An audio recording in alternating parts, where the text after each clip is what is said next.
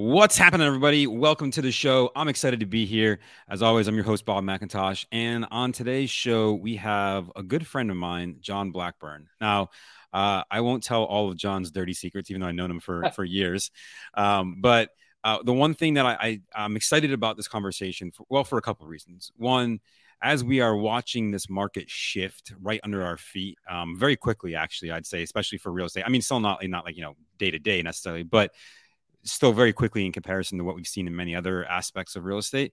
Um, I've also known John to have an immense amount of knowledge about the space, right? He holds, uh, particularly in the, I'll say, long term rental and other apartments and doing, you know, BRRRR strategy and things of that nature, which we'll get into if you don't know uh, he just he's a wealth of information. So I'm excited for him to be on to share what it is. It's been a hot minute since we've gotten to have a, a longer conversation of this nature. So John, thanks for being on, buddy. I appreciate it.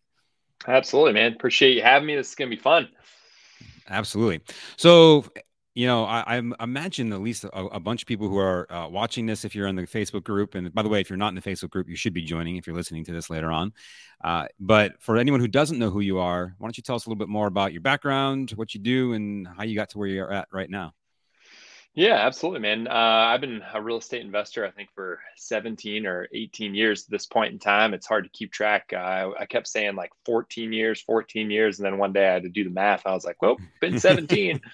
so, uh, you know, my claim to fame is uh, to be able to deal with all that stress for 17 years and still keep all my hair. So it, it hasn't been too bad.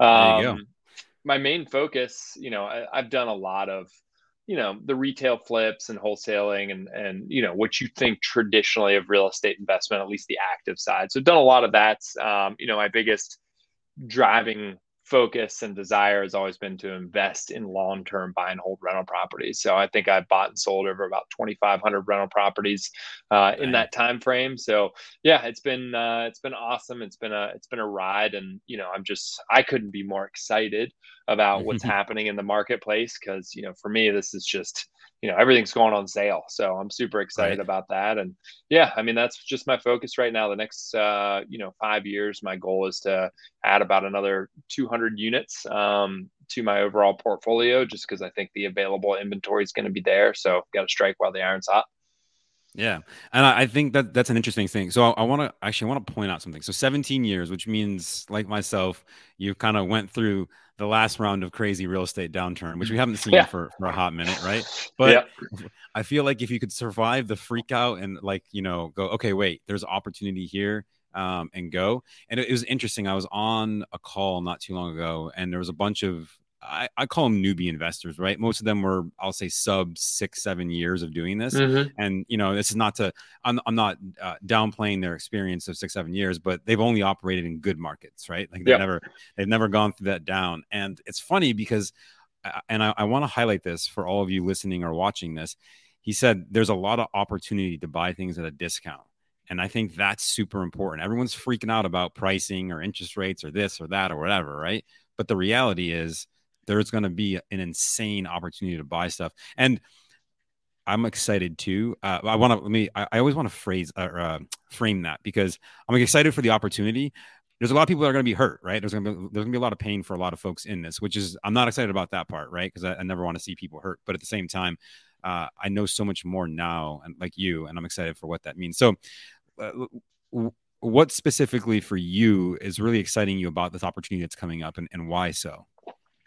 Yeah, and just to kind of touch on one thing you just had mentioned, you know, when I started real estate, I think it was 2007, uh, going into 2008, right? So like I, you know, it started. I was like a flash in a pan, right? I was hot real quick, you know, selling deal, and I was a retail real estate agent, so I was just slinging deals left and right. I mean, you know, if you could fog a mirror, you could sell real estate back then. Like, and then exactly, approved. got it, got it, right, and it got to a point where you know the market just fell apart and it was you know i don't know if you, many of you guys know this but like literally um, i had friends who were in the banking industry that would like have went home on friday and went to the office that following Monday and the bank was closed, right? Like no phone call, no email, it's just gone forever and never to re- return. Yeah.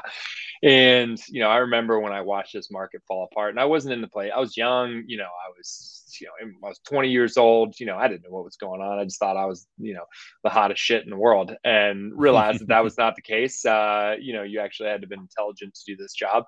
And, you know, I remember going through 2008, 9, 10 and thinking to myself, I go, man, the next time this happens, I'm going to be ready and I'm going to talk myself off the sideline because all of this propaganda of all the the, the sky is falling right?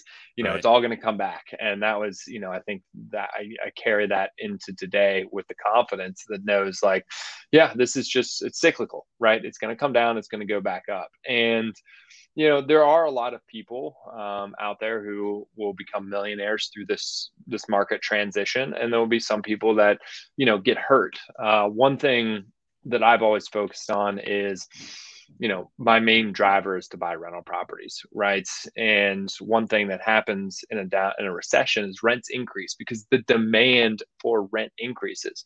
And just as you know you and your dad and stuff have invested over the years you take the the worst home in the nicest neighborhood turn it around and sell it to a, a family who's in need of that home right? You're brightening up those neighborhoods.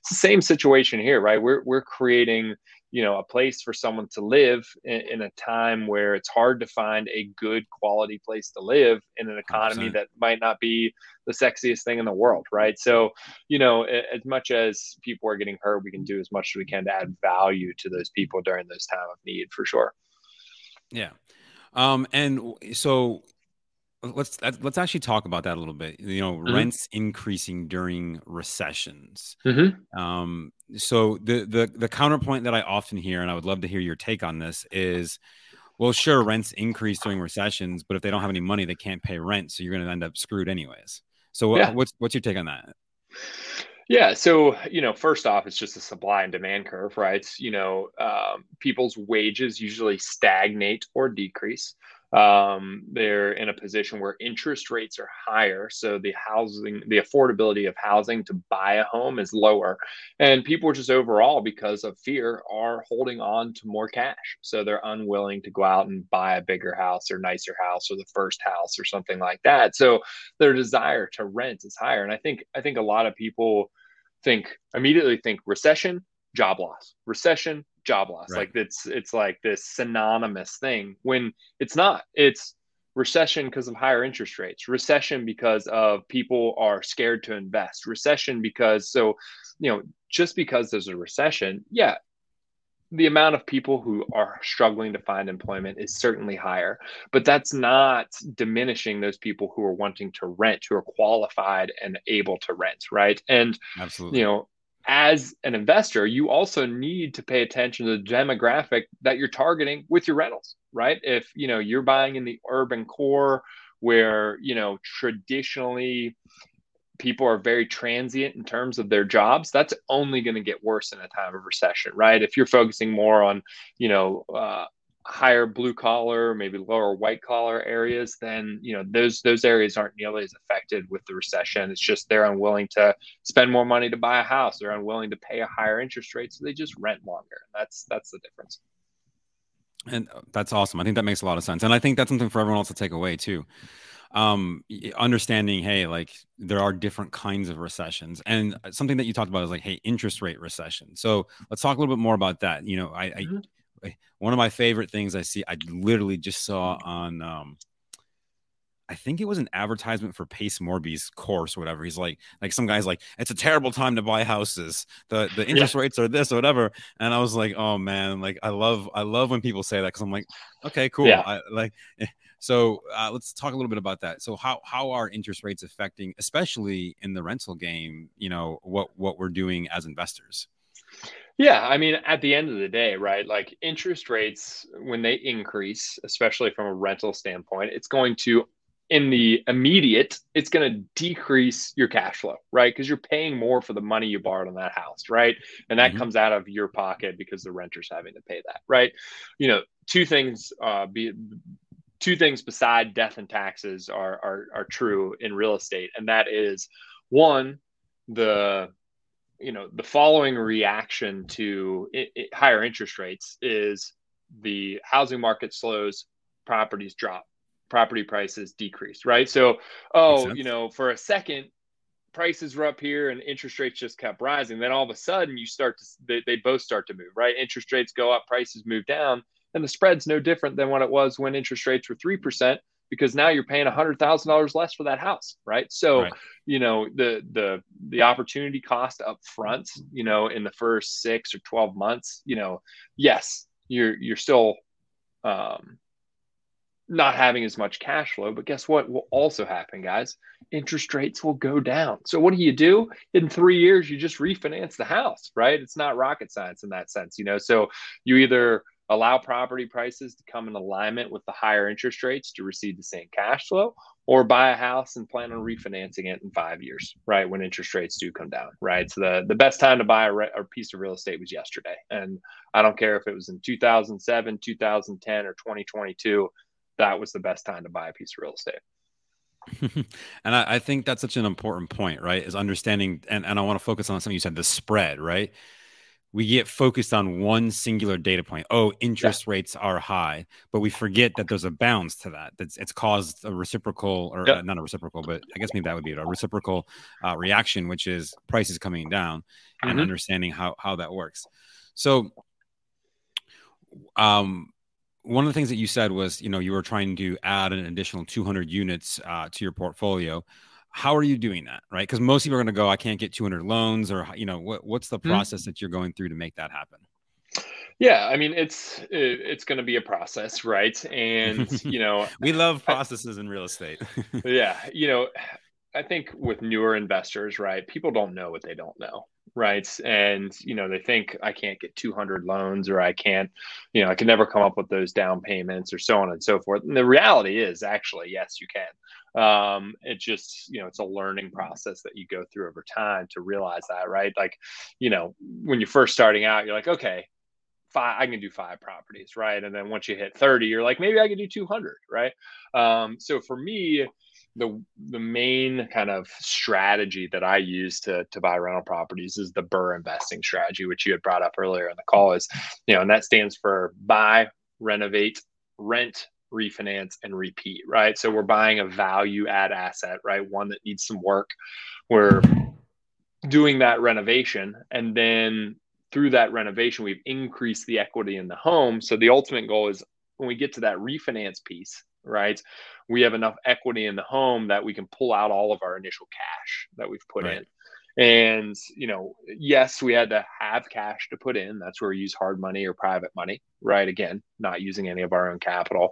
And then, you know, normally the best way to kind of just keep this process rolling on the refinance side is just creating a relationship with a local lender, right? That understands the market, that wants to see good things happen in their city and they feel confident in the areas you're investing in and, and they're willing to extend you credit because they know what you're doing. They see what you're doing. They understand the logistics and the numbers behind it.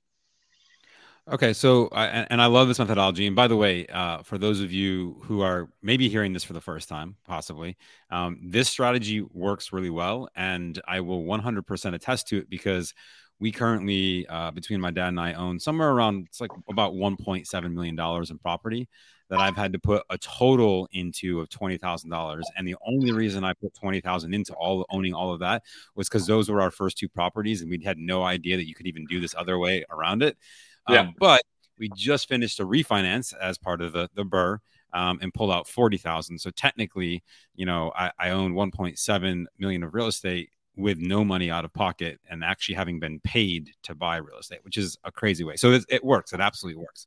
Um, but I, I want to talk about a, a couple of things because, you know, uh, through our process, we've had some struggles in the in these things, and I'm sure other people do. Uh, so let's yeah. start with uh, lending relationships.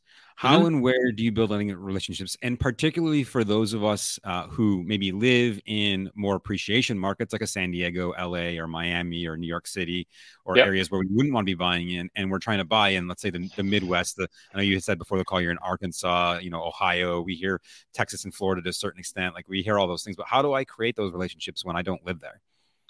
Yeah. So when you're doing the BRRRR strategy, you know, you want to think about having two different types of lending relationships. One is the purchase and renovation money, and then the long term finance money, right? The refinance money. So, you know, on the the the purchase and renovation money, right? That can come from anywhere, right? That's where we want to go out and raise private money, and that person can be in another country. They don't have to be in the same state that you're investing in. That all that is is a relationship where you're offering them an opportunity to earn ten or twelve percent back on you know money that's uh, backed and insured through real estate, maybe personally guaranteed, however you want to write up the contract. So that's number one.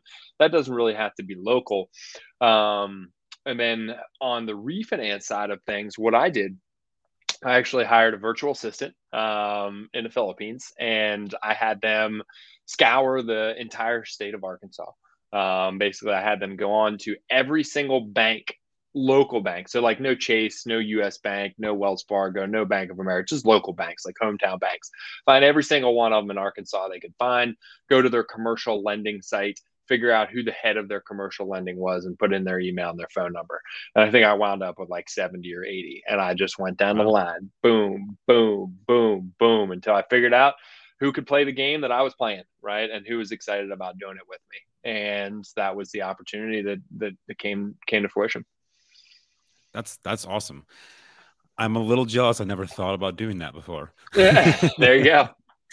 um, no, that's perfect. So, um, okay, so you you get this list of of small, you know, home hometown banks, and yep. you start building a relationship, figure out who's who's playing your game, and now. Are you buying properties in areas that these lenders are in or that, that meet that? Or are you still buying in the area that you determined and you're just trying to get a lender to plug into the area that you're in? Yeah, I want to buy where I want to buy, right? You know, okay. I don't like it when people kind of put me in their box. I want to fit them in mine, right? So that's the goal. And realistically, for most, I mean, I do invest in those blue collar to white collar areas, right? I'm not, you know, investing in the the urban core or anything like that. So for me, most of the time, I'm in alignment with what the bank is wanting uh, in terms of their risk portfolio. Yeah. No, I, I think that's huge. And and then, do you ever worry about or have you run into an issue with, with your refinancing lender that they go, you, you got a lot with us right now. We don't, we don't want to take on more, um, and you need to form new relationships, or you know, do they actually get excited about more because you're adding value and obviously they're making the interest rate uh, spread? Yeah, it really depends on the bank, to be honest with mm-hmm. you. You know. I've had a couple banks that'll put like a 1.5 to 2 million cap, meaning that's like the debt load I can carry with them. So they're like, I don't, they're like, that can equal one property or it equal 100 properties, right? But $2 million is your cap. When we're there, we're done, right? And right you know, I always revisit with that with them time to time, right? Because banks change their mind whenever they lend out two million dollars and all of it's performing and all of it's doing so well, and they're like, "Oh, that kind of worked out better than I thought." Then they're like, "Man, we'll give you another million bucks," you know, something like that. Right. And then there's other banks that are just like, just with an appetite. Um, one thing that you guys will find out is like really small hometown banks. What they'll do is they'll offer a deposit program for the people in their hometowns, and the deposit program is like CDs and stuff like that, where they're they're giving a little bit better rate than like a larger bank would or something like that. They they set up very specific college saving plan for the people in their hometown and their demographics. And what happens with these hometown banks guys is they wind up having too much money. Like literally, they're like like they'll stop taking deposits they'll stop their programs because they can't lend it out fast enough i know you think that's hmm. crazy but it is so you know for those smaller hometown banks they only have one or two branches that are really out there in the community trying to develop their relationship they're the ones with the cash and they're they write their own lending guidelines, right? They're not following Fannie or Freddie Mac or anything like that. They're like, hey, you know, we can we can put together whatever you need. So those creating those relationships is severely severely needed. That's awesome. Yeah, I know as as a as a person who worked in banking previously, specifically on more on the audit and security side of hacking them and breaking their stuff and and yeah. fixing it. Um, I, I, can attest to the same thing. It's always interesting. You'll find the the uh, you know the the small like you said the small one two maybe three branch banks are you know they they have different rules for things and and um, I, I my experience too has also always been you know they're usually run by someone who's been in the community for a long time believes in the community and specifically wants to you know i don't know if this says give back but they want to see that that money reinvested in their community to help it continue to grow and so yep. they uh, will often take on a different risk profile for properties just because they understand the market a whole lot better uh, would you yeah. have you seen the same thing in, in your experience oh 100% you know um, and you know they're what I like about them is once the relationship's there, once you've done five or 10 deals with them, you know, everybody just stops asking questions, right? And it just, you know, it just kind of, it's just that much smoother of a process for you to get things done. Nice, nice. So now uh, let's go to the, the, the other side of this, right? Because this all sounds great, but I know, for example, that you live in San Diego, but you're buying property, yeah. as you said, in Arkansas. How are yep. you going about identifying, finding, you know, ensuring that it's not, you know, you're not getting ripped off or taken advantage of like tell me more about how that works from a, especially from a remote location. Yeah i mean you know i live in san diego. I don't invest in san diego. My closest rental property is literally 2000 miles away. So you know what you can do outside of you know your hometown if, if your hometown isn't conducive to rental properties is you know i created um, an evaluation system right? It's basically i look at six data points um, across a state uh, statewide and then city specific right? And i look to see if that area that state that city meets those data points. And if it does then i have a green light for investing in that market. And then from there um, once we're at the city level we have the green light then we go to the neighborhood level right? And there's a lot of resources like neighborhood scouts and and city data that really kind of paint the picture of like what zip code and what neighborhood has to offer in terms of housing price points, demographics, you know, employment, median income, all of these different things, right? So then we start narrowing it down to the neighborhood. Then one thing that you asked was, you know, how do we make sure we're not getting ripped off, right? How do we uh, inspect what we expect, right? A, a, a kind Absolutely. of phrase I always like to use. And the way that we do that is just hire an independent third party, right? The best one to use mm-hmm. is a independent property inspector. Um, you know, I have multiple in every market that I invest in, and you know, I'll put a property under contract, but I will never buy a property without them looking at it first, and that's going to allow me to make a determination if what I'm getting into is uh, good or, or not good. Um, and uh, you guys want a, a really cool thing I literally just learned about like 48 hours ago. Definitely. Let's let's hear it. Yeah. So it's this. Give me. Uh, give me. This is, it's a new San Diego company. Uh, company. It's called Qwik Fix. Q W I K. QwikFix.com. So um, one of my teammates figured this out. So I'm giving her all the credit.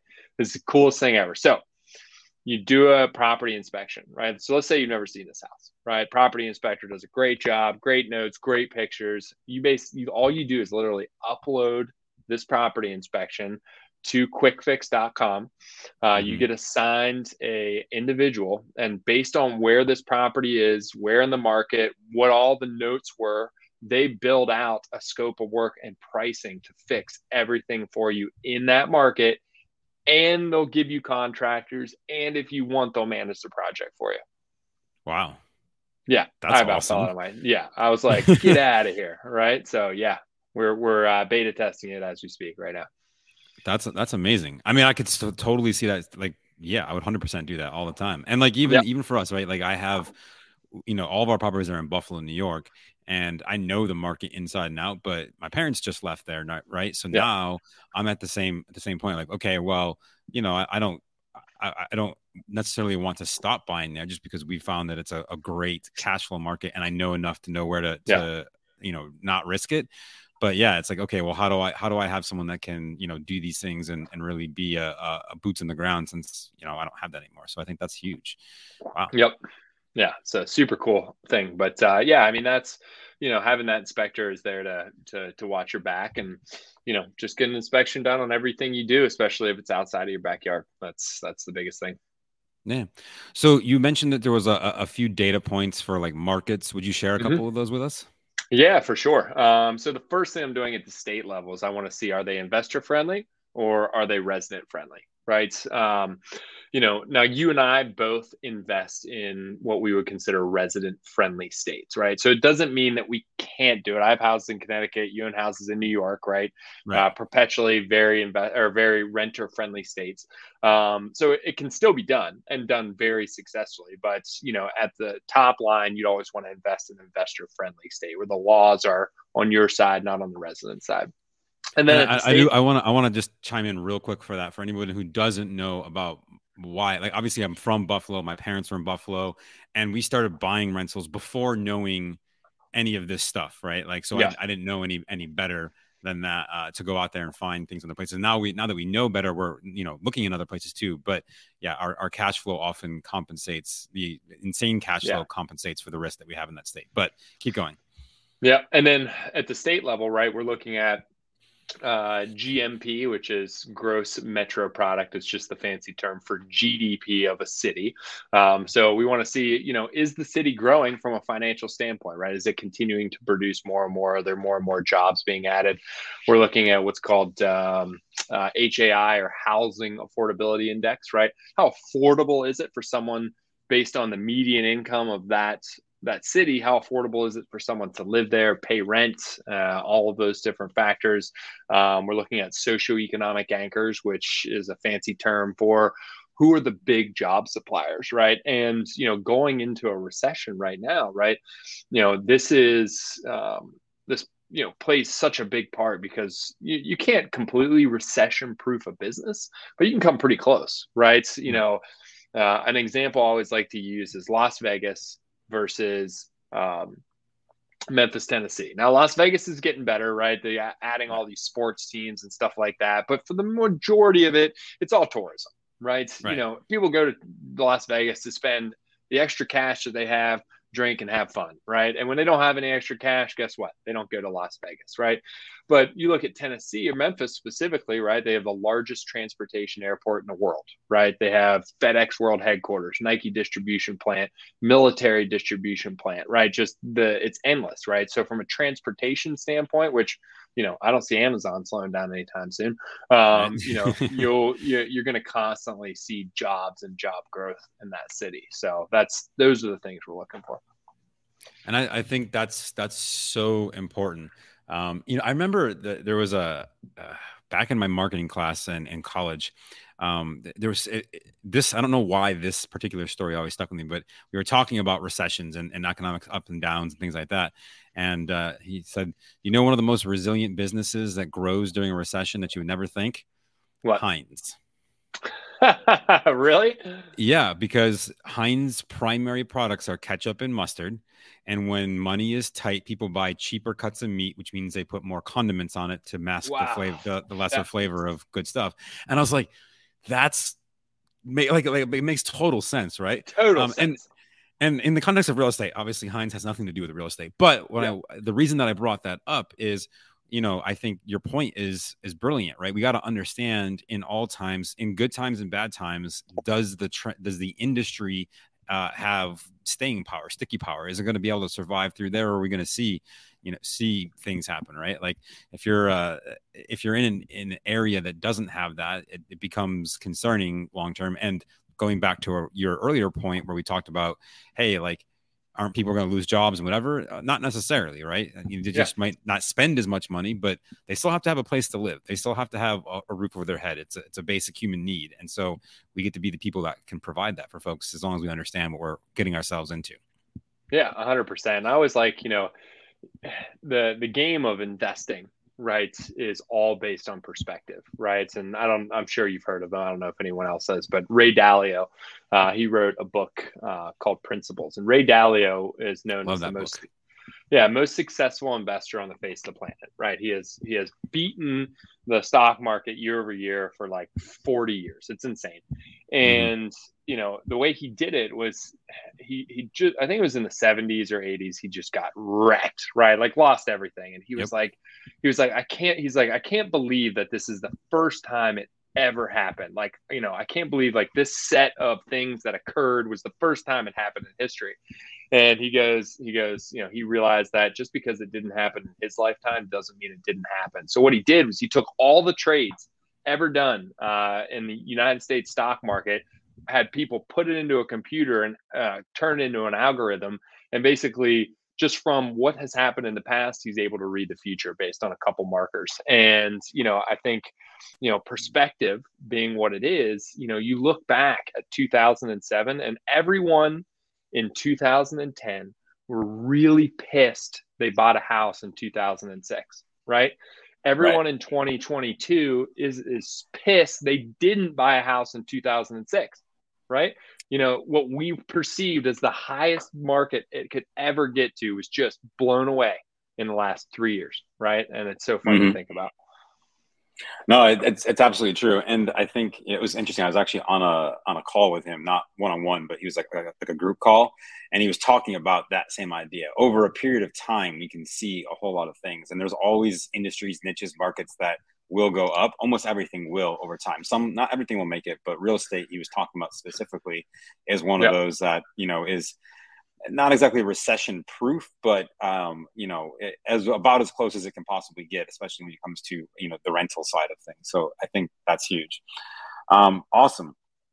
Well, John, dude, like I, I'm sure we could probably talk for another 10 hours if we really wanted to about this stuff. We, we both we both geek out, but I, I, appreciate you taking the time to be on. Um, if folks want to know more about you or where to find you, where can they connect with you or, or drop in and, and um, see more what you got going on? Yeah, absolutely. I mean, very similarly to you, uh, I run, run a free Facebook group. It's called Rental Property Pro Master yeah, I know. Rental Property Pro, uh, Master BRRRR Investing. Um, come join, check it out, guys. Uh, I do a lot of value add posts on a weekly basis. I do a weekly live at Tuesday at 6 p.m. Eastern Standard Time. So I answer questions. I always train on a different topic and, you know, a lot of good, awesome free information. I mean, you know, going back to what I had talked about previously is, you know, when I had that conversation with myself a decade ago, like the next time this happens, I'm going to be ready. And that's what I'm working towards. And the reason why I started the group, you know, three, four months ago was for that fact, right? Like other people should be ready for this, whether you know it or not. And, you know, get rid of this scared mindset. It's called a buyer's market for a reason, right? You should be right. buying houses. So let's, know, let's get you focused on that, you know? I, it was funny. I was just talking to somebody the other day and I was like, if I knew what I knew now in 2010 when I uh, first got to Los Angeles and I was, you know, I did a bunch of houses out there. If I had simply held on to, which you know, I take for what you will, but if I'd held on to that real estate that I bought, um, I literally would have made uh, in 10 years approximately $15 million.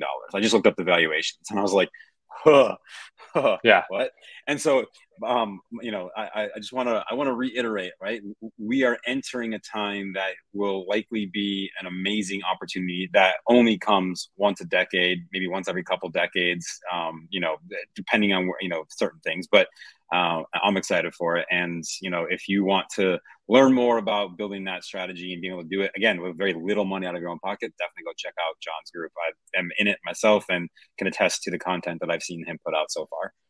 Yeah, man, I really appreciate it. And yeah, you know, I I probably moved to San Diego around the same time you moved to LA. And I remember um, there's this condo, like a high rise condo complex by the beach in PB. And it's the only one, I don't know how it got grandfathered in, but it's this monstrosity, right? And I remember at like the bottom of the market, which we know where the bottom of the market is now 10 years later, you know, condos there were selling would range anywhere from about 70 to $270,000. And I remember thinking about that, like even the 270 ones, I was like, oh man, that's kind of expensive, right? It's like a two bedroom, two bath, like 900 square feet or something like that they're selling today for a million dollars. Like, can you imagine you just bought 10 70 thousand dollar condos? Right. it's insane. Uh yeah, it's always it's it's yeah, it's crazy. But awesome, man. Well, thank you so much for being on. Truly appreciate it. For all of you listening, watching, joining us, uh, there's only one thing that I ask. If you enjoyed this, you learned something, share it with a friend. Invite a friend to our group, check it out. Because uh, at the end of the day, this is all great information, but it only actually gets to people and helps them if we get out there, which I need your support doing. So simple payment, invite a friend or two along to this podcast and or show, depending on where you're watching or listening. And of course, I appreciate your time. This is the most valuable thing that you can give to both John and myself. And so I acknowledge you for, for spending the time to listen and check in. We'll see you guys on another show real soon. Uh, we do every single week, Tuesday at 2 p.m. Eastern time. So we'll see you there. John, thank you again for being on. Truly appreciate your knowledge and information. Absolutely, man. Appreciate you. Thank you very much for having me. It's been fun. Absolutely. See you guys soon. Bye. This podcast is sponsored by 3 Degrees Consulting. If you need funnels, websites, paid ads management, or help with any of your digital marketing, 3 Degrees Consulting is your go to source for everything. Check them out at www.go3dc.com. That's G O, the number 3, D is in degrees, C is in consulting.com. Go check them out right now.